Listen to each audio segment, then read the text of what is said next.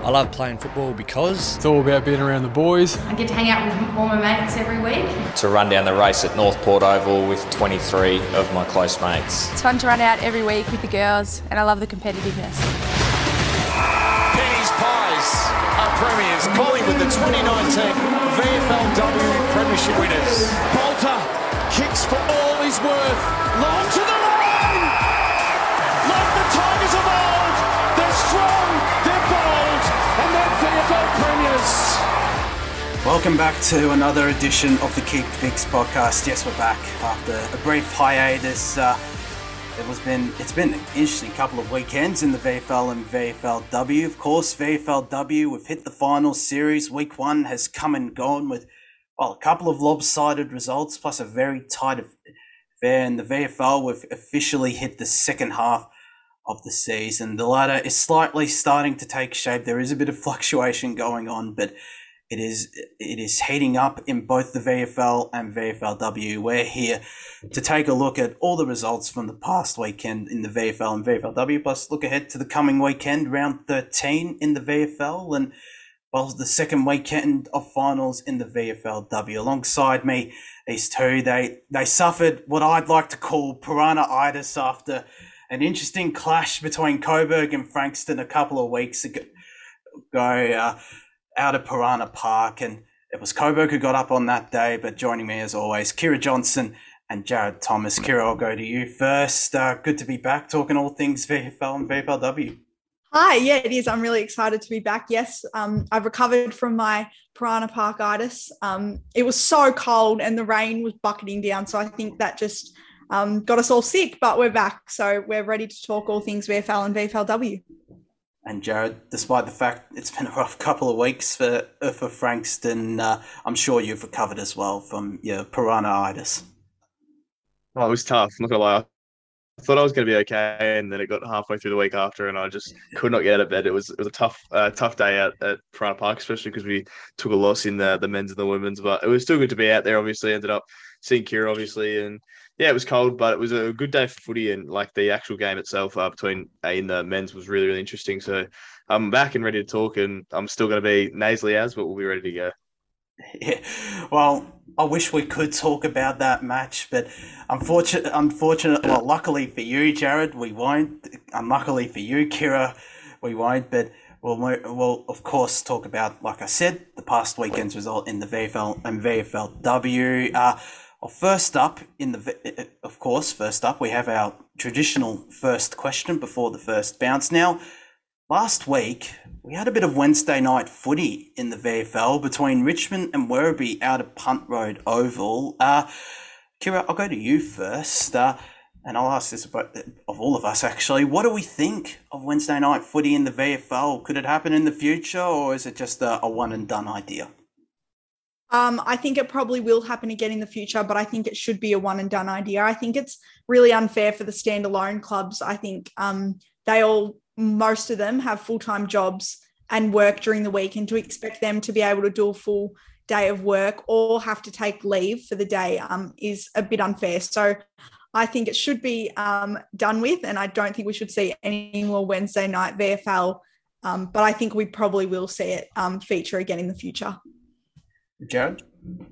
Yeah, I'm of similar sort of thing. I like the idea of Wednesday night footy, and I actually think I enjoy it, but for the actual sake of the players and you know, even the staff that are involved, I know that a lot of VFL clubs, like me and Kira, for example, we volunteer at sort of the VFL clubs, and then obviously Woody, like yourself, we sort of have to take our time away, and on a Wednesday night that's obviously not as easy as it seems, and especially for those standalone clubs, it's really difficult to get players out like that aren't getting paid those full-time wages. So for players like that, I think it makes it really difficult. And I think Wednesday night footy is actually good to watch and everything, but to actually play in it and be involved in it, it's very difficult. So I think it should be done away with, but yeah, like Kira, I don't think it will be.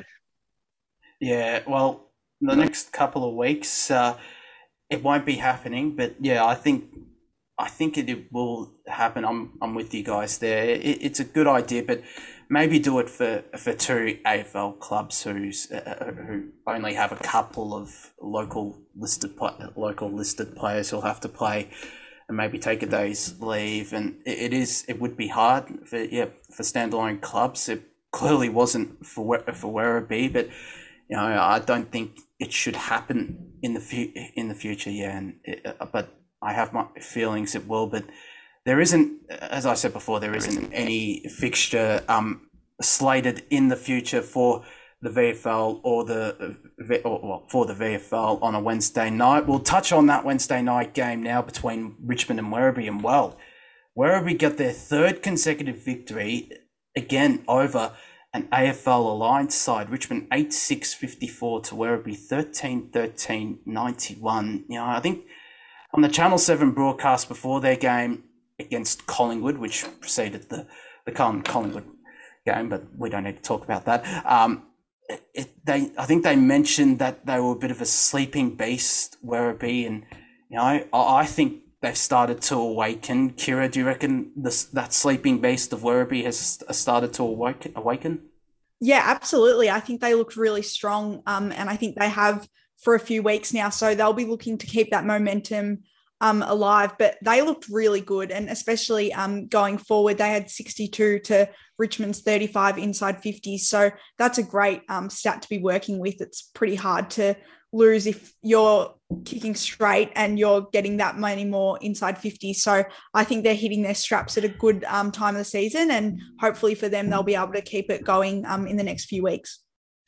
Well, they've got a very interesting matchup against Geelong this Saturday as well. Of course, we'll touch on that a little later on, but yeah, for Werribee fans, hopefully it does continue going on, and for a neutral fan and you know, most neutral VFL fans who enjoy VFL clubs, they would like to see the Bees do well, and so far they really have hit their straps. Tom Gribble, another great performance, 34 disposals, 10 clearances and 10 inside 50s. Hudson Garoni led the way up forward, kicked the 3 goals, 17 disposals and 5 marks. Jacob Bauer, good performance for him, mid-season draftee, or at least the draftee for Richmond. He kicked 3 goals, I believe all of them in the final term, from 7 disposals and 5 marks. Gribble had the 8 coaches MVP votes. Ollie Hanrahan got the most, kicked the goal and had 32 touches. So a great performance from him, and a great performance from Werribee in general, and definitely hitting their straps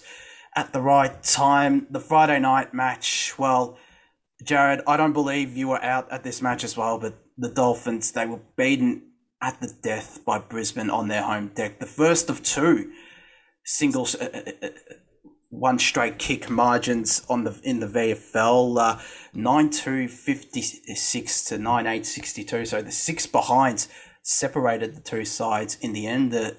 Frankston came back. You know, they were down by a bit. I believe it was in the second or the third term. They slowly came back and had the lead in the middle of the second term before Brisbane kicked the last 2 goals and got the victory. Like I said, Jarrod, you weren't out of this match, but have you heard much from Frankston after this result? Yeah, obviously I missed due to my, again, piranhaitis, as we were talking about before, but it's Frankston's sort of making a serious habit of either studying again well and falling off or leaving it too late. They did the same thing against Carlton, but they actually came back and won it. That one, they kicked 10 goals in that last quarter in, you know, obviously one of the greatest games of all time in the VFL. But they sort of need to make sure that they are making this a habit. They've done it now, obviously, a couple of times, and against Coburg, like we said, they couldn't run them down again. They just got outrun and outdone by them, and the Lions obviously just took them away at the end. And they have to make sure that if they're going to sort of peg them back like they did, and again, like they did with Coburg, they peg them back and they hit the front, and then once they hit the front, they kind of just think their job's done, and that's kind of something that they really need to get out of the game. And it's a thing that's put them down now. They're 4-6 on the year, but they could very easily be, you know, they could be very easily 6-4. Like, that's 2 games that they could easily have won that, you know, they were in front and could have kept it up. So, you know, you used to look at it like that, and Frankston's sort of position on the ladder isn't really indicative of where they are. I think they're sort of a higher team than their situation is sort of pushing for finals, but they have to sort of make sure that their performances are consistent the whole way through, because games like this, they need to really improve. Yeah, they're sitting 14th at the moment. They'll definitely need to start in their straps sometime soon, and they've got plenty of talent on their list, and the talent was a bit on show. Trent Minor, a great game from him, 30 disposals, the 14 tackles as well, 7 clearances and the 5 inside 50s. Blake O'Leary comes back into the Frankston lineup, kicks the 2 goals and had 13 disposals. Tom Berry, the 10 coaches MVP votes, outshining the barometer this week somehow. 28 disposals, 11 tackles, 7 clearances, 2 goals. Mine had also had the 6 coaches MVP votes. So it was it's a handy victory for Brisbane. You know, it gives them a bit of confidence. Their first win in Victoria, mind you, they haven't played in there for the last couple of months. The last time they played there was in round 3 against Geelong and, of course, round 1 against Carlton. But it gives them confidence heading into the second half of the season where they, I believe, travelled down the East Coast 4 times, majority of which down to Victoria. So it gives them confidence that they can get those wins on the road. And out of Fankhauser Reserve, the return of footy to Fankhauser Reserve. Southport, they were just too good for Sandringham, who were sitting 3rd on the day, but have now dropped down to 6th. You know, I didn't really watch this match because at the same time, the Sun Saints were playing in their elimination final. But yeah, Southport, it was their 3rd quarter, a massive 6-1. They kicked the last 5 goals of the term. And, you know, it's a comprehensive victory. They're 3 games at Fankhauser Reserve. They've won by an average of, I believe, 48 points out there. Kira, they've made the ground a fortress, and this is a really impressive victory over, well, a slightly depleted Sandringham lineup, but still a very talented one at that. Yeah, absolutely. I'm much like you. I didn't catch this game, but it's a great win for Southport, and they've really surprised me this year with just how strong they are. They're still sitting 3 wins below the Demons, but you know, sitting 2nd on the ladder is really impressive, and they've been really strong. So they've definitely made that a fortress, and I would not want to be playing them there. So I'd be running kind of as far away as possible. But Southport should be really happy with how they've gone for the first part of the season, and they'll be looking to continue that form going into the second half. Definitely, and the next 2 Saturday games we'll talk about a little later on to an upset and an absolute classic.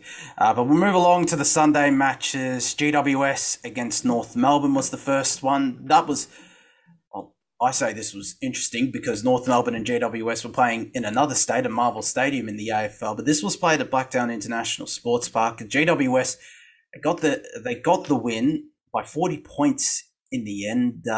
13-17-95 to 7-13-55. You know, they only held a 11-point lead at 3-quarter time. It was tight for the first 3 quarters, but GWS 4 goals, 7-2. So it could have been a lot worse for North Melbourne in that final term to get them that 40-point victory.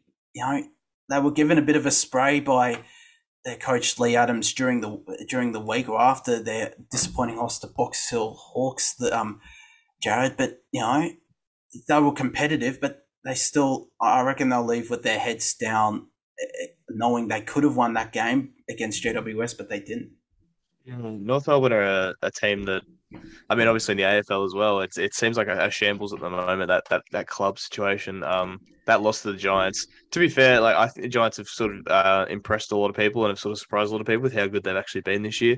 They've got a lot of really good talent on their list, and you know, like players like Braden Bruce who are playing in the VFL when you know they expected it to be up in the ones. It's obviously always going to be difficult, but the Giants really sort of had their way and sort of took them away in that last quarter. And I think North have to. Yeah, they'll be, you know, impressed they hung in for 3 quarters there, but they have to make sure that they're holding on that whole way through because the Giants, with the talent they've got on that list, you know, Jarrod Brander obviously had 36 disposals. He was impressive as Kira Briggs with a goal and 19. You know, those sorts of players you can't let just run around and do whatever they want. It's sort of you have to make sure that they're onto them. And North still have talent on that list, and they've got players that should be able to sort of hold up and they've got the fitness for it. So they'll be a bit disappointed, but yeah, the Giants were very, very good this weekend. Yeah. And there's definitely a big sound in the VFL coming from that side of Sydney. And, yeah, a great performance. Jarrod Brander, like you said, a great performance. 36 disposals, 13 marks, 4 inside 50, 7 coaches MVP votes. Wade Dirksen had the 3 goals plus the 5 MVP votes. Marty Hall's been a rock down back for North Melbourne. 31 disposals, 28 of those kicks plus the 5 marks. So he's done terrifically. But, yeah. It is really a shambles is North Melbourne, and I do not know how they're going to be able to fix it anytime soon. The last game of round 12 in the VFL, and well, it was the Channel 7 broadcast game between Casey and Collingwood, and well, Collingwood came in with losing their last two, and I still thought they were a chance, but the Demons just blew them out of the water again. Their remarkable season has continued. A 52-point victory, 14-10-94 to 6-6-42. They led by that margin at half-time, so the game was pretty much sewn up at half-time. Led 38-2 at quarter-time even, and had 11-3, 69 as well to 2-5-17 at half-time, which is very impressive, Kira. And, you know, can anyone beat Casey is the question I pose to you. Well, I thought the Pies would have a good shot at it. I thought Casey would still get the win, but I thought it would be a very competitive game. But as you said, it was sewn up at quarter time. I actually turned it off halfway through the second quarter because it just wasn't doing anything. It was just it was a pretty stale game. I mean, Pies just didn't take it to them the way I thought they would. Luke Dunstan had the 39 disposals, 7 clearances, 6 tackles, and they were just too strong. But I don't know how to look at it because Casey are obviously so strong, but also Pies, I think, will be really disappointed with how they played, and I think they'll really think they underperformed in this game because, yeah, I definitely would think that this would be a lot more competitive, and I think Channel 7 probably thought the same. Yeah, I literally I have to say, I almost did the same. In fact, I reckon I gave up halfway through the first quarter. I just thought it was going to be another long day for the Pies, and it was again a great performance by Casey. They were wearing their heritage Guernsey as well, their Springvale heritage Guernsey. Of course, it was great to see that being whipped out as well. So, and yeah, great day in the end for both Casey sides against Collingwood. We'll of course touch on that VFLW elimination final a little later on, and yeah. Like you said, Kira Dunstan, a great performance, gets the 10 coaches MVP votes. Jimmy Munro, 30 disposals, 21 of those handballs as well, 6 clearances, 7 inside 50s and a goal, 7 coaches MVP votes. Callum Brown, 30 disposals and plus 12 tackles and 6 clearances. A great performance from him, just a bit of a shining light performance for the Pies. But yeah, it was just a clinic from Casey. They'll be disappointed. Collingwood, yes, but it just shows how unstoppable Casey is. And, you know, I think they had 10 plus goal kickers as well in the end. So they've got a lot of firepower, and it's scary how far this side has come and could potentially go. And the two Saturday games that we'll talk about at Box Hill City Oval, we had an absolute classic between Box Hill and Port Melbourne. I didn't see this, but I kept checking the scores whenever out at Geelong, despite the fact my fingers couldn't move out there. But this was a very impressive game between Box Hill and Port Melbourne, a classic. And while Box Hill, they get the last gasp victory, momentum shifts left, right and centre throughout this match. Port Melbourne heading into time on. They led by 14 points. And when I saw that score, I thought, you know, there are a chance here, Port Melbourne, to get the victory, and it would be a big one at that. It would be their first victory against an AFL Alliance side. Oh, well, their second victory against an AFL Alliance side, I beg your pardon. But, you know, the Hawks, they kicked 3 goals in time on. And, Jarrod, is this game of the year in the VFL and or the VFLW? This is very, very, very close. I mean, that last quarter, you can just see it's bloody seesawing as, and, you know, Fergus Green, obviously the hero at the end there, he kicked 3 goals in the last 35 minutes of the game to sort of basically win the game for him. It was unbelievable to watch. And, you know, asides with such history, like Box Hill, we're always so, you know, well-known, and Port Melbourne are arguably one of the most well-known, you know, now still standalone sides. They are just unbelievable, and the fans that they've got, it's a game that you just love to see. And, I mean, it's going to be very, very hard to top from now on about, you know, how if there's going to be any better games than that. I mean, you just see it, like, that whole game is, is just fantastic. And some of the performances you were seeing from some of the players, like I said, Fergus Green ended up kicking 4. Eli Templeton, who was, you know, a superstar for Port Melbourne, had 26 and 3 goals. He put the team on his back. It's something that you just love to see from everyone. You know, James Parsons, who is, as we've spoken about many times, as one of the VFL, you know, stalwarts, kicked 4, had 23. You saw everybody from everywhere coming to perform for both sides.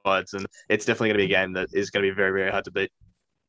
Yeah, and, well, Kira, for Port Melbourne, you know, it's a bit of a demoraliser, I feel, this one, given, you know, they held the lead at the start of time on, and they would have hoped or thought they could hold on to it, but they didn't. Do you reckon it demoralises their morale a little bit, given, you know, they let this one slip? Don't get me wrong, I think they'll be disappointed, and I think they definitely would have got the win, but I think sometimes, like, not discrediting Box Hill at all, but sometimes when it goes to time on, it comes down to a bit of luck, and you've just got to be in front for the final siren, and that's kind of what happened. So Port Melbourne will be disappointed, and they definitely would have got the win, but I don't think it will demoralise them or take them too off task. Mm. And, you know, the game as well, I saw the last call from I'll say, well, from the main host, Joey Pignataro, an absolute a terrific call as well on his part. Fergus Green takes a massive mark and slots the set shot with, I think it was 20 or less than a minute at least to go, and a clutch performance from him. Like you said, Jarrod, 3 goals in the last quarter helped Box Hill to that victory. The coaches' votes as well, James Parsons for that remarkable 4 goal and 23 disposal performance gets the 10 votes. James Warple, 26 disposals, has the 7 votes. Eli Templeton got the 4. Fergus Green also got 1. But yeah, it's remarkable performances left, right and centre. And the final game on Saturday, well, I can see Kira shaking her head about this result. I can understand it. It was a disappointing result for Blues fans, to say the least, after ruining the AFL party like it was 1999 the night before Essendon. They pulled off a bit of an upset in the end, you could argue, 12-8-80 to 10-11-71. Oh, you were out at this game, Kira. You know, what you make of the performance, well, mainly from a Blues perspective? From a Blues perspective, I think there's a bit of a disappointing pattern starting to form that we've seen for the last few weeks that sees our midfield perform really well in the first half, or even maybe just the first quarter, and then we get ahead and then they just seem to kind of drop off a little bit, and the pressure goes, the execution goes a bit whack, and it's becoming a bit of a pattern, which is a bit concerning. And I think we see that as well. Obviously, in the AFL, the Blues have lost a midfielder, and we see the medical sub from last week get that position rather than someone in the midfield that played in this game, which shows that the midfield just weren't up to it.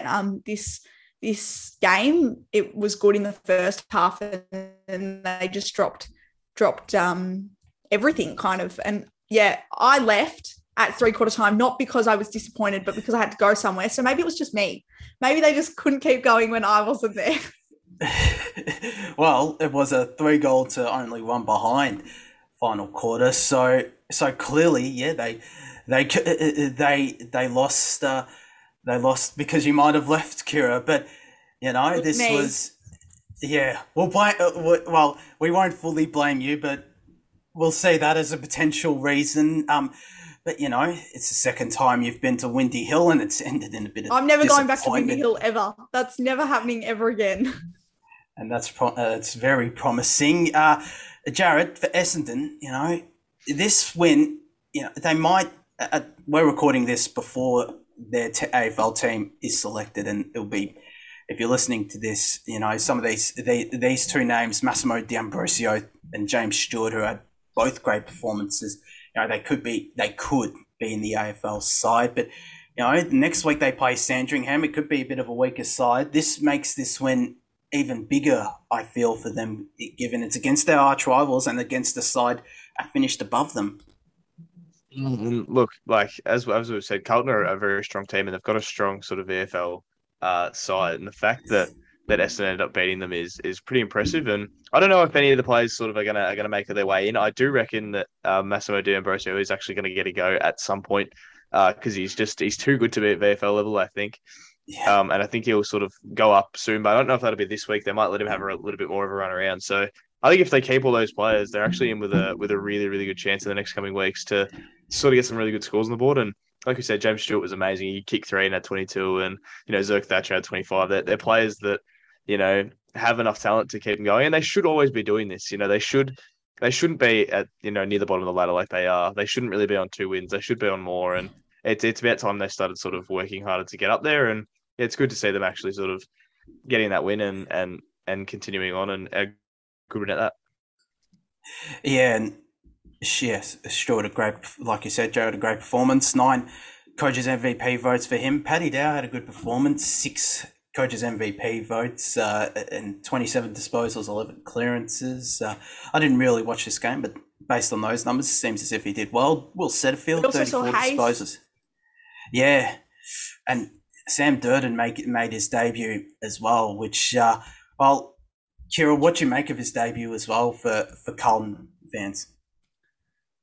This one was really interesting because I wanted it to be really, really good because I knew we needed him in the AFL. So I was looking at Durdin pretty closely. He did look a little bit lost at times, but I think that just comes with learning a new game plan and playing with new people. So he now finds himself in the AFL team. So I think he did some nice things. I have nothing to scream and jump about, but clearly enough to get into the AFL side. So good on him. Well, it definitely did help him. And sort of helped by the fact that Caleb Marchbank, who's been, through hell and back the last couple of years, did get injured as well. So hopefully when this is finished, Kira and I will be talking about a great performance from Sam Durdin on his AFL debut. But hopefully he does well. It's good to see him have a decent performance, but understandable that he did seem lost. We'll move along now to the VFLW, the first weekend of VFLW finals. As I mentioned off the top, 3 matches, 2 of which on Saturday, 1 on the Sunday. We'll talk about the first match out at Windy Hill before the Essendon-Carlton VFL match. And, Essendon thumped a depleted Hawthorn lineup, like I said, 8-12, 60 to 117, so 53 points after, it was a draw earlier in this only a couple of weeks ago, even out of Box Hill City Oval. Like I said, Hawthorn were depleted. It's a bit of an interesting tactic from Essendon, that they used most of their AFL-listed stars who played plenty in the VFLW. Georgia Nanskawan played, Alana Barber. She had a big role, 20 disposals, 11 tackles and 6 clearances. I think Federica Frew played as well, Danny Marshall, Eloise Ashley Cooper.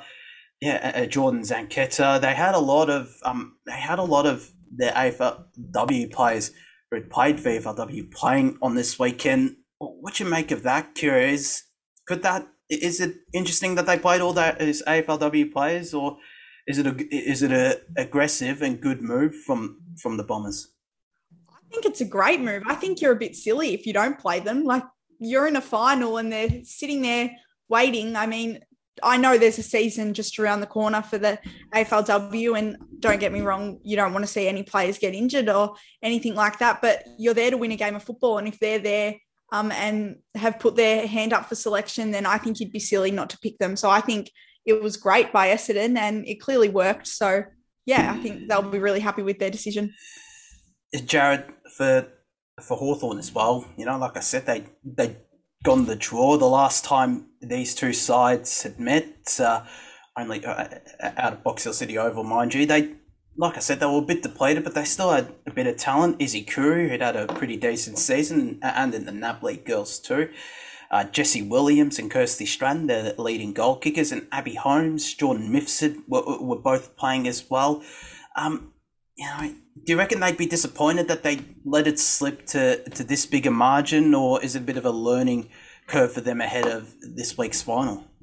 I think they obviously know they have to improve, especially against. They know that Essendon is probably going to be the benchmark that they're going to have to play up against, and they're a side that have really impressed towards the end of the year, so they can't let sort of this game impact them too much. They need to definitely use it as a learning curve, and the fact that they got beat really badly is a game that is a situation where you know now exactly where you have to be, and you know that you have to be a lot better than you were. And yeah, like you obviously said, they have been depleted this week, and that is completely fair enough, but not everyone's going to be as depleted as this. Southern Saints won't be as depleted, and teams that they're coming up against. So you have to make sure that you've got the skill and the level of talent to be able to come up against these teams and win. And you can't just sort of throw away everything you've done this season just and blame it on the depleting side. You have to make sure that you're at least fighting to the end. Mm.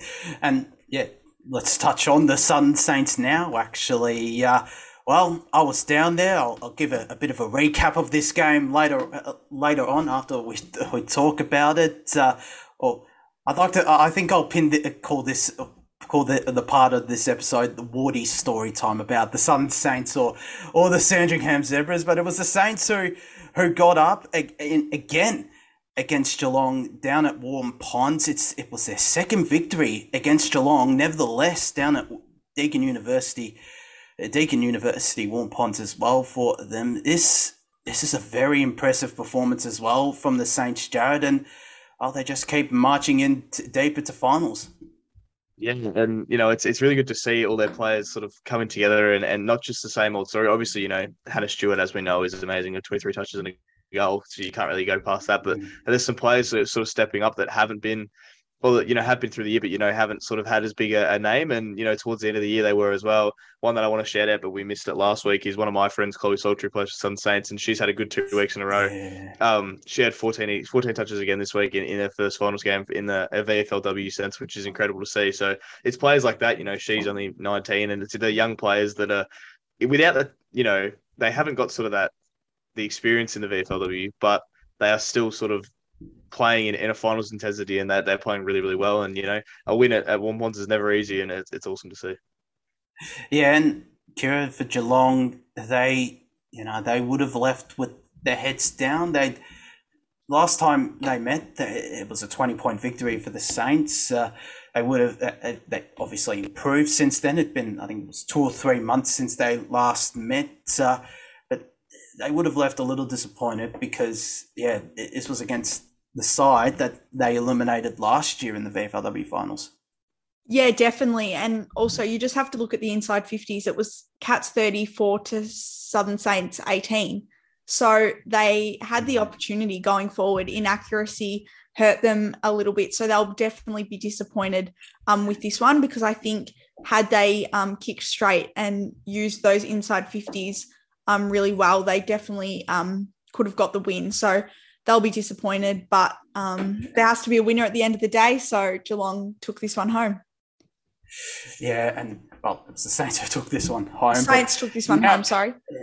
That's all good. And now it's time for Wardy's story time. So if you're not already sitting down, sit down and listen to my story of this match. And, Geelong did dominate the inside 50s, but they just really couldn't convert their chances. But the Saints' defence, I always thought this was their strongest point during the season. It's got plenty of talent. Grace Buchanan had a great game, 19 disposals, 6 marks, plus the 4 tackles. Your friend Chloe Saltry as well, she's been, I reckon, a brick wall down back for as well for the Southern Saints. Deanna Jolliffe's played a bit down back this year as well. She had a terrific game as well, led from the front with 16 disposals. They've got plenty of talent in that back line, I reckon, and it was on show on the day. The Cats had some easy chances. They just couldn't take advantage of them. And there was a massive breeze heading towards, to the Geelong end of the ground. You got the Geelong end and the Deakin University end of the ground.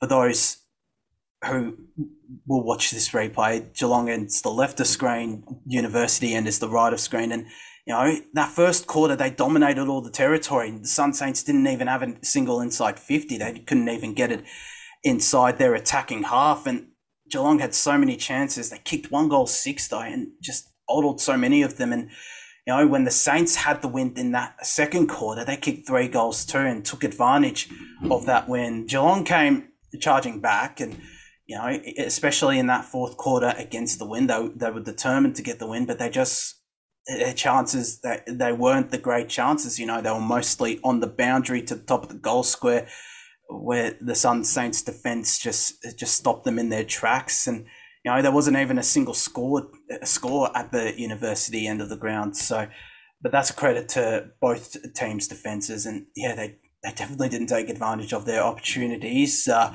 Saints most certainly did. 4 goals, 2. Freezing cold day, I should add, down there. I literally could not feel my fingers at the end of the day, but it was still great. It was worth the sacrifice going down to Geelong and watching the Saints get the win. It's such a great side, and it doesn't have any AFLW listed players in it as well, and it shows just how much talent it has. And it was a great victory. They keep marching on in finals. A massive test, I reckon, awaits them at Box Hill City Oval, and I'm glad it's out of Box Hill City Oval this week instead of Geelong. But yeah, it's a great victory, another classic between the Cats and the Saints, and exacts revenge for their 2020-2021 finals exit for the Saints. Geelong defeated them at Trevor Barker Beach Oval. The Cat and Saints do the exact same here. The final match in the first week of finals, it was out at Casey Fields before the Casey and Collingwood VFL match, and Casey, they cruised to victory over Collingwood in what was the first elimination final. Very accurate in front of goal, 7-3-45 to 1-4-10. You know, Casey kept Collingwood goalless for 3 terms, and their only goal came late in the 3rd term. I should add, when I saw that goal, I did catch a bit of this game. When I saw that goal, I thought the Saints could have been a chance. It could have been a chance to get the victory. Well, not the Saints, the Pies were a chance to get the victory, and you know, especially if they kicked a goal early on. But Casey just put them to bed. 3 goals to only 1 behind final term. But yeah, well, it's a very impressive victory for Casey, Kira. They just keep on marching on as well, deeper into finals, and book themselves a spot in, well, essentially qualifying final this week against Essendon. Yeah, definitely. I think you always give a team hope or a chance in a final because it's just a different ball game. But I think I definitely thought Casey would get the win in this game. I just thought they'd be way too strong, which was pretty evident keeping the Pies goalless for 3 quarters. So, yeah, they did this one pretty easy. They got the win and they'll stroll into the next week. So they'll be looking forward to the next game and they'll take great confidence from this one. And Jarrod, as well, Collingwood, they'll be a little disappointed. They went down, you know, they've gotten close. Their 2 home and away meetings, they'd even gotten the win at Casey Fields a couple of weeks ago, but yeah, it ends in defeat for the Magpies. Yeah, and you know, the Pies had a little bit of a disappointing season, as we said. You know, I remember at the start of the year, Joey Pititaro was talking about how many games they're going to win and what their average margin was going to be like in every one. So to see him go down is something that, you know, you could sort of see coming throughout the year, especially against a team like Casey, who have been amazing. And, you know, they've had like a bit of a change up in their teams, obviously, and everything like that. But the Pies still will be, you know, happy-ish with sort of how they ended up going. And, you know, this game, again, they weren't out of it at all. They just couldn't kind of bring it back, you know. Hannah Bowie, which is weird to see a Bowie in Pies and not the Demons colours, but it's confusing anyway. So, you know, they had players like that really were sort of helping and trying their hardest to get them up there. Elizabeth Jackson, obviously. So, you know, they gave it a crack, but yeah, the Pies, just a disappointing season, I think, overall, and one that they're, you know, they'd have to come back from next season and really try hard again.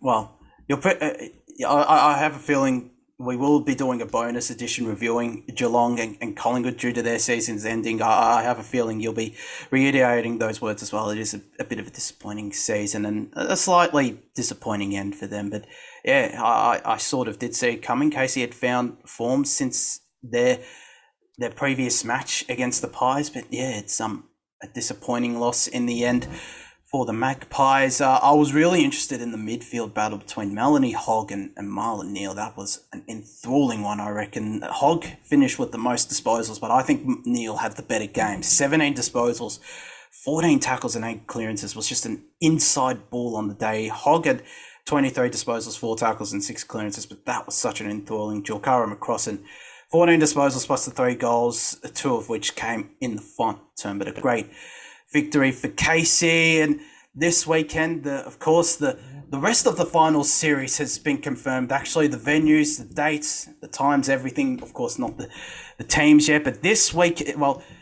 the preliminary final and the grand final will be taking place like last season out at ETU Stadium or Northport Oval. The preliminary will be on June 26th, which is a Sunday at around 4 p.m. And the grand final will be taking place, and I believe will be broadcast as well on Channel 7, also, like I said, also at Northport Oval on July the 3rd, which is also a Sunday at 12:15 out there. But this week, we've got a double header on Sunday in the late morning and the early arvo. The first match, first of the double headers, sees Essendon and Casey battling it out for a grand final spot at Windy Hill. Now, I'm not going to go into the depths of or the details of the final system. It's a bit of a confusing one, which I'm still wrapping my head around. But they will be battling out for a grand final spot at Windy Hill. Last time they met was at Windy Hill in the final round, and Essendon held on for a 6-point victory, 4-3-27 to 2-9-21. Kira, the question I ask of you: do you expect a similar match, or could Essendon potentially decide to get, well, being a bit harsh, get rid of some of their AFLW listed players and play some of that other VFLW listed talent? I think it'll be very similar in terms of, I think it will be very tight, and I think there'll be less than, say, a goal in the game. But if they don't stick with keeping their AFLW talent in this team, I'll be very surprised, and I'll also be applying for team selection officer or manager or something, because I think you've got to stick to what works, and that worked really well for them the week just gone, and they all performed really well. So I think it's a bit of a hard luck story to the VFL girls that will miss out on selection if they do choose to still go down using those AFL listed talent. But I think they just need to do it. At the end of the day, you need to get the win, and if that's giving them the best chance, then I think they'll stick to the same sort of team. Yeah, and Jarrod, both teams have stars everywhere. Melanie Hawk, like I mentioned, and Kara McCrossan have both had great games. Amelia Radford also had a good game for Essendon, 21 disposals, 5 tackles, 5 inside 50s and 6 clearances. Alana Barber, Natalie McDonald kicked the 3 goals. Essendon piled with talent, like I said, AFLW listed talent. They have Georgia Nanskawan, Danny Marshall, Eloise Ashley Cooper, Mia Ray Clifford as well among them, Federica Frew, Cecilia McIntosh, Joanna Dutton and Renee Turney. And Casey, they have plenty of talent as well on that list. Eliza West has played the last couple of games, Maeve Chaplin, Talia Gillard is, of course, on the AFLW list, Lucy Wales and Alison Downer. They've got plenty of talent. Who do you reckon plays a big role here for either side, or will be a bit of an X factor in this game? I think it's certainly going to be sort of that Essendon midfield that we know has been amazing sort of all year, and how they've been able to go about it. I think Georgia Nanskourn and sort of Amelia Radford are those two that are really, really going to be the ones. And I think this is going to be probably one of the games of the season, if I'm honest. It's going to be really, really good to see sort of how this goes. But I think it's definitely going to be those two that are going to be the really impressive ones, the AFLW players, as long as they play them. If they don't play them, I'll be very upset as well. I think they have to play them. I think the best way to get match fitness is to play matches. So you should be playing VFLW matches no matter what if your season isn't on. So I think that's exactly how they're going to go about it. And yeah, injuries might happen or whatever, but injuries can happen doing whatever. So I think that those players especially are going to be the ones that are going to be really, really important to push Essendon above Casey, but it's going to be a really good match to watch. Yeah, definitely. I'll be keeping a close eye on that match, but the next match we'll talk about is the one I'll be out at, and it will be an equally interesting contest as well between Hawthorn and the Southern Saints. They're set to battle it out at Box Hill City Oval like they did last time they met, which was in round 8, and Hawthorn got the victory on the day, 6-6-42 to 3-3-21. I watched a bit of this, and it was tight for most of it. Hawthorn just blew them out of the water in the last 15 minutes, I reckon, of the fourth term. Kira, I'll go again to you. Do you reckon it'll be a closer margin, or could it potentially be a turnaround, given Hawthorn aren't playing a lot of their AFLW listed talent, and some Saints, even if they aren't, they've got plenty of talent on that list? Yeah, I'm really not sure for this one. I think it could go a myriad of different ways, but I think I'm just worried about Hawthorn's confidence. I think they could be a little bit low on confidence after how much they lost by on the weekend, and that concerns me just a little bit, because they might be questioning what really went wrong on the weekend, and if they are strong enough to compete on the weekend, which we know they are. But yeah, I think their confidence will be a big thing heading into this game. So I think if they can get their mental state right, then I think it should be pretty tight. But if they go in low on confidence, I think Southern Saints could win by a few goals. Yeah, and, well, again, both teams chock full of talent, even if the Hawks don't have that AFLW listed talent on their roster. Like I mentioned before, Izzy Curry, Jordan Mifsud, Kirsty Stratton, Jesse Williams, Abby Holmes, who could potentially play it all, depend, of course, on her Channel 7 commitments. Lauren Camilleri, I think she's a pretty good player. Sophie Boulding as well. She's coming from an Eastern Devils side, which is killing it in one of my local leagues, the EFNL Premier Division, and that's a pretty high-quality league, I might add, although I am biased. And they've still got plenty of talent. Southern Saints, though, again, a list chock full of talent. I reckon they've got a very talented forward line as well. Olivia Flanagan down there, Taylor Kearns, Kayla Rapari, Chanel Slater. It wasn't her greatest game, but when she gets going, she gets going. Ebony Nixon down back alongside Grace Buchan, who I mentioned before, and as well as Chloe Soltry, Alina Gentile, Hannah Stewart, who's a chance of the coach's player of the year, and the Lambert Pierce medal. Who plays a big role here, Jarrod, for either side? It's going to be really, really interesting. This is, again, like, I love finals footy. I just love sort of everything. Like, everything about finals footy is just amazing, no matter what league it is. And, you can come down to local leagues or upper leagues or whatever. It's always really impressive. And Hawthorn have to improve in this one. And I think they will. I think they're going to come back and really sort of take it up to them, the Southern Saints. And like we were sort of talking about before, I think the Southern Saints backline is the key to this one. They have to stick fat, as they always have been. And, the Hawks are going to come at them hard pretty well all game, and they really have to stick fat, otherwise they're going to be able to get through. And I have, strong hopes for the Southern Saints, especially after last week's performance by the Hawks. But that backline and that backline of the Saints and the forward line of the Hawks matchup is going to be the most important one, because it is going to be a huge battle down there.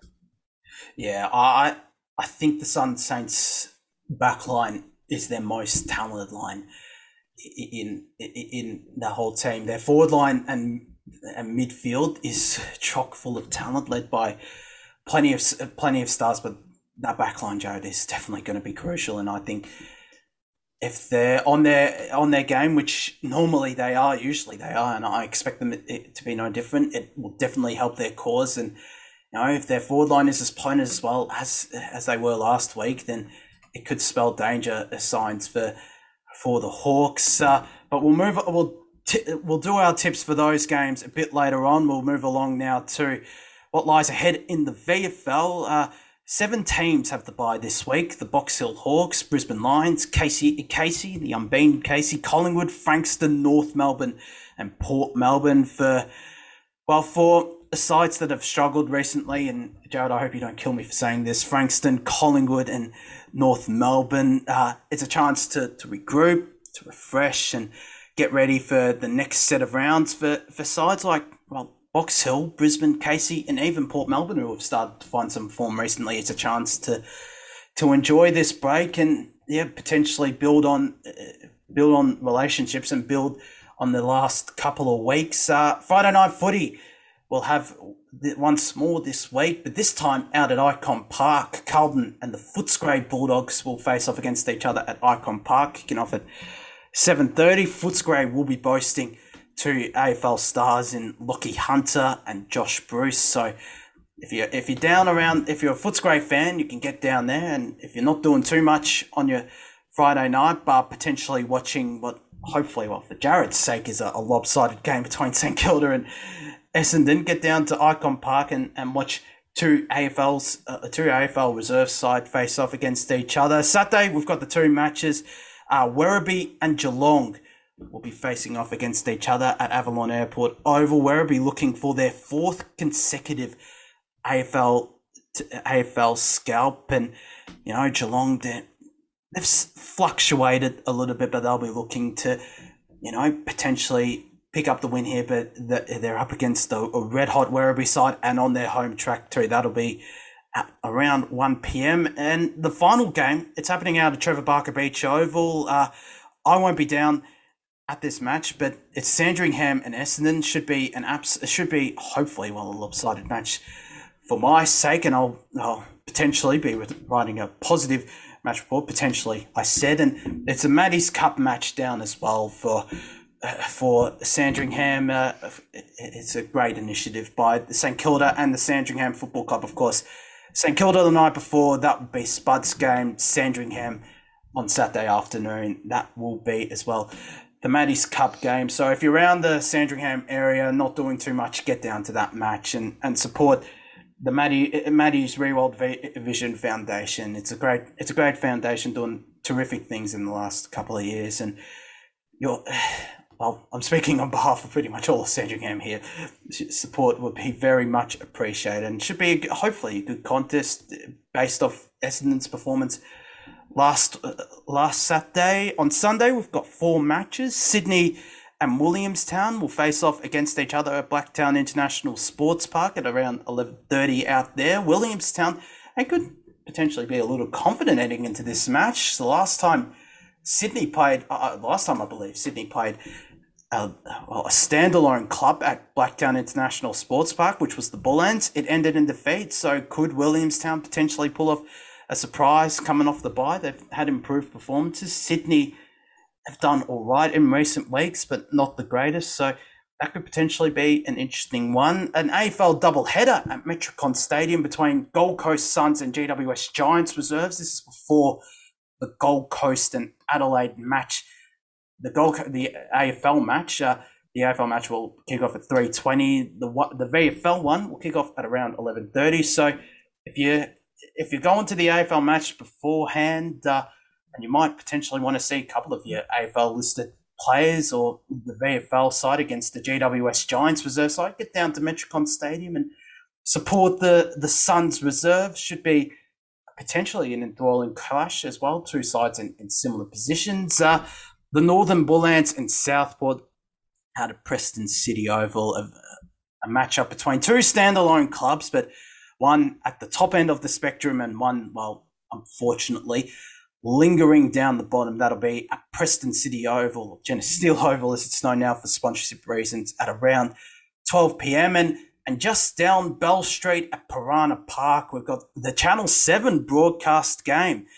Kira's Coburg Lions up against the Tigers. Coburg coming off the bye and a terrific victory as well against Jarrod's Frankston. And, well, Kira, I'll let you try and pipe up that game as well. I'm sure that's one of your games to watch. Any other fixture in the VFL, that's one to watch this weekend.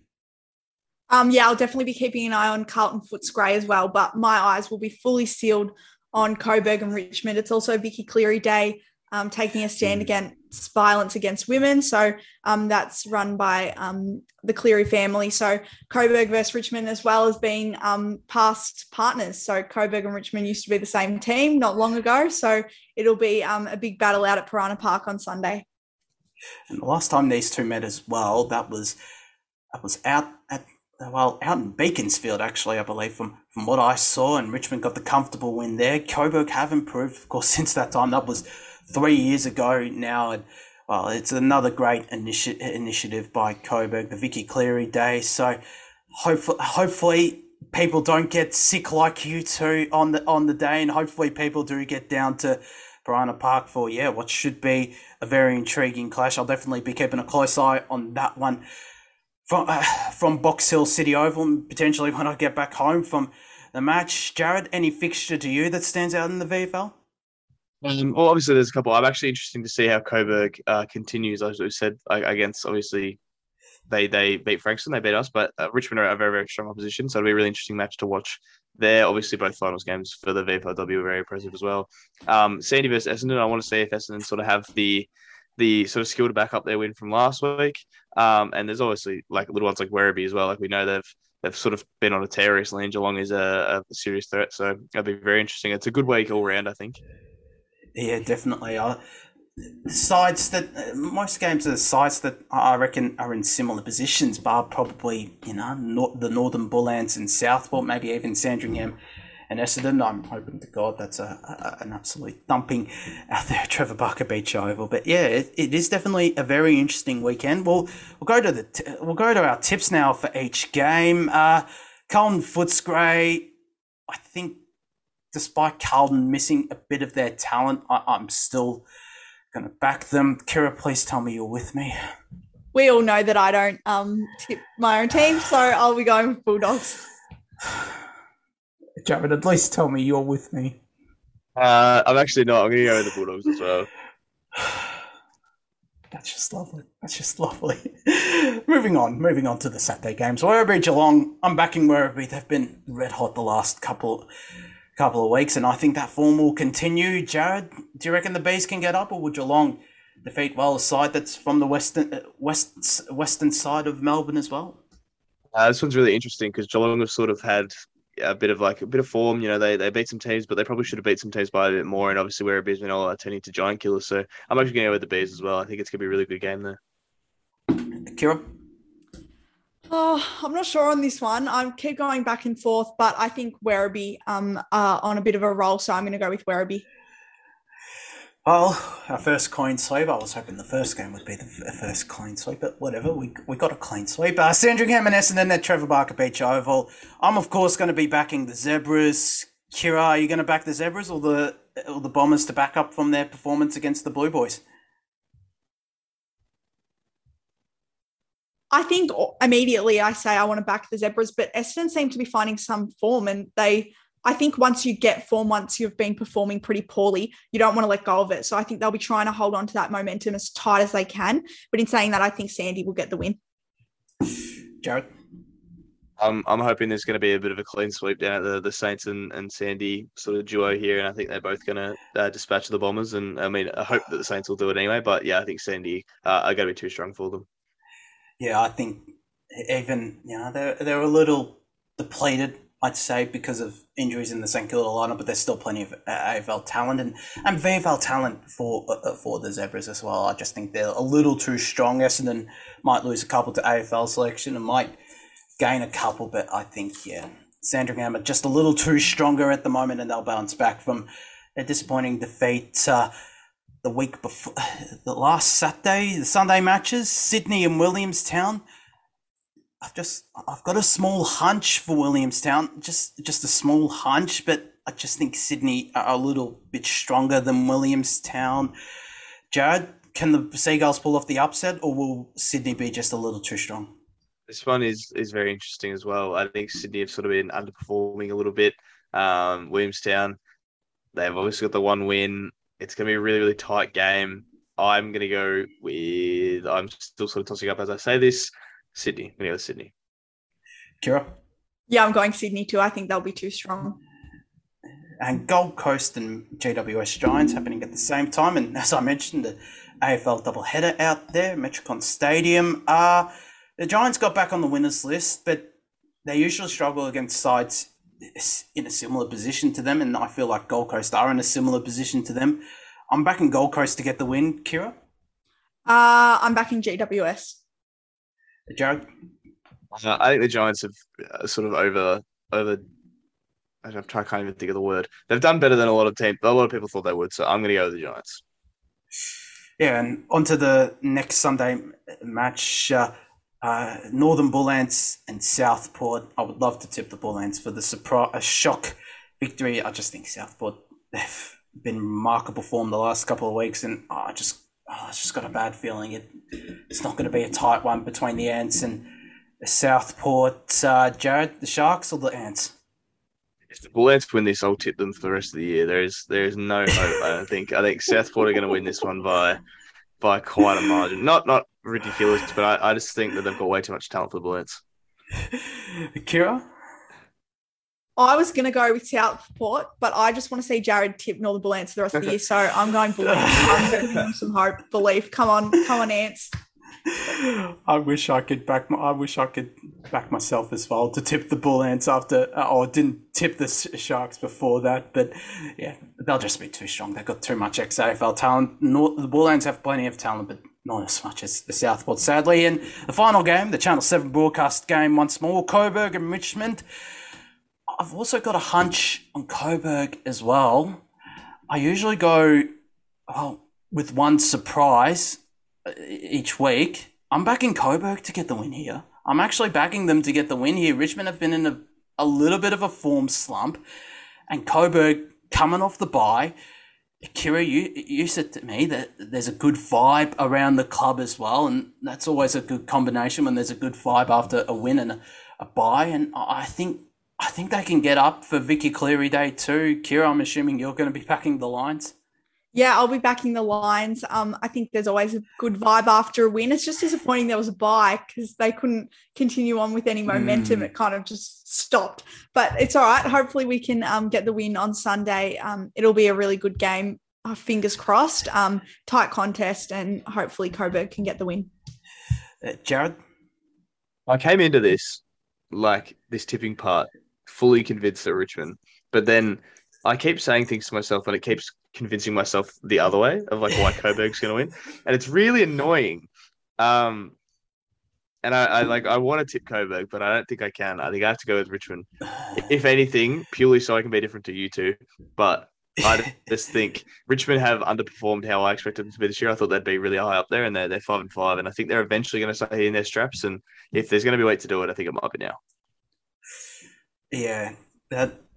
I sort of didn't factor that in, but I think, yeah, it's the perfect opportunity for them to get back into form. But I just think Coburg, that win will give them confidence. Yeah, having the bye stops a bit of momentum, but I still think they'll be fresh and raring to go, Coburg, and hoping to get on the winners list. I wonder if Richmond will be a bit battered and bruised as well following their Wednesday night match. It is a bit of an extended break for them. I'd say essentially a bye for them, but yeah, I'm going to back Coburg to get the win. On to the finals for week 2 of the VFLW. Essendon and Casey, the second semi-final, I believe it is, essentially a qualifying final. I'll just say that for the grand final. I'm backing the Bombers. I think they'll still have their AFLW listed talents and they'll get up. Kira, are you going to back them or going to back Casey here? No, I'm also backing the Bombers. I think they'll get the win in this case. Jarrod? I'm going to go with this. I'm going to go with a rare sweep, and I'm going to go with the Bombers as well. I think they're very, very, very talented. As long as they keep all their AFLW players in there and winning and, playing games for them, then, yeah, I think the Bombers will win it. And the final match, Hawthorn and Sun Saints. I'm, of course, going to back my Sun Saints. Not just because I'm worried I'll get a fine if I tip against them after the events that transpired a couple of weeks ago, courtesy of one Joe Pignataro. I just think they've got a bit too much talent. And, Hawthorn probably aren't going to have their AFLW listed players again. They could, but I just don't think if they didn't last week, I doubt that they will this week. Jarrod, are you going to back the Saints or the Hawks? This one's going to be really tough. I'm actually going to go with the Saints as well. It's really it's going to be a really good game, and it's going to be really interesting because we don't know what Hawthorn team is going to come out. It's going to be really sort of, if they come out with the same team they did last week and Southern States will win, if they end up coming back like they did during the season, then it's going to be a whole different story. But I'm going to tip Southern Saints. Kira? I'm also going Southern Saints. We've done a clean sweep in the VFLW finals. That's impressive. I'm impressed that we all backed the same team, but that pretty much does us for this week's edition, well, main edition of the Kicked Vics. Kira, Jarrod, great to talk all things VFL and VFLW with you. An enthralling weekend ahead, Kira. Yes, it was great to be back. I'm really excited to see all the games play out and can't wait to discuss it all next week. And Jarrod, it's great to have you on as well, despite the fact you were still a little bit nasally, but yeah, it should be a very interesting weekend. Hopefully the Sun Saints for us can get up as well. Yeah, I'm looking for it to be a good week. Frank's had the bias, there's no trouble there. The Saints win at the AFL, the Sun Saints win at the VFLW, and then, you know, Sandy will do a little top-off in the VFL as well, just for a little one for me. Oh, that would be the perfect weekend, well, sort of perfect weekend for me as well. I've got a bit of a soft spot now for the St Kilda AFL side, but yeah, that does us for Kicked Vics once more. Don't forget, we will this week have a bonus edition reviewing the past seasons of Collingwood and Geelong after their finals exits. We won't be doing one the week after since there will only be one team that's eliminated, but we will keep on giving you all those season reviews these next couple of weeks for the VFLW, but for now, you've been tuning in to another episode of the Kicked Vics podcast. Thank you for tuning in.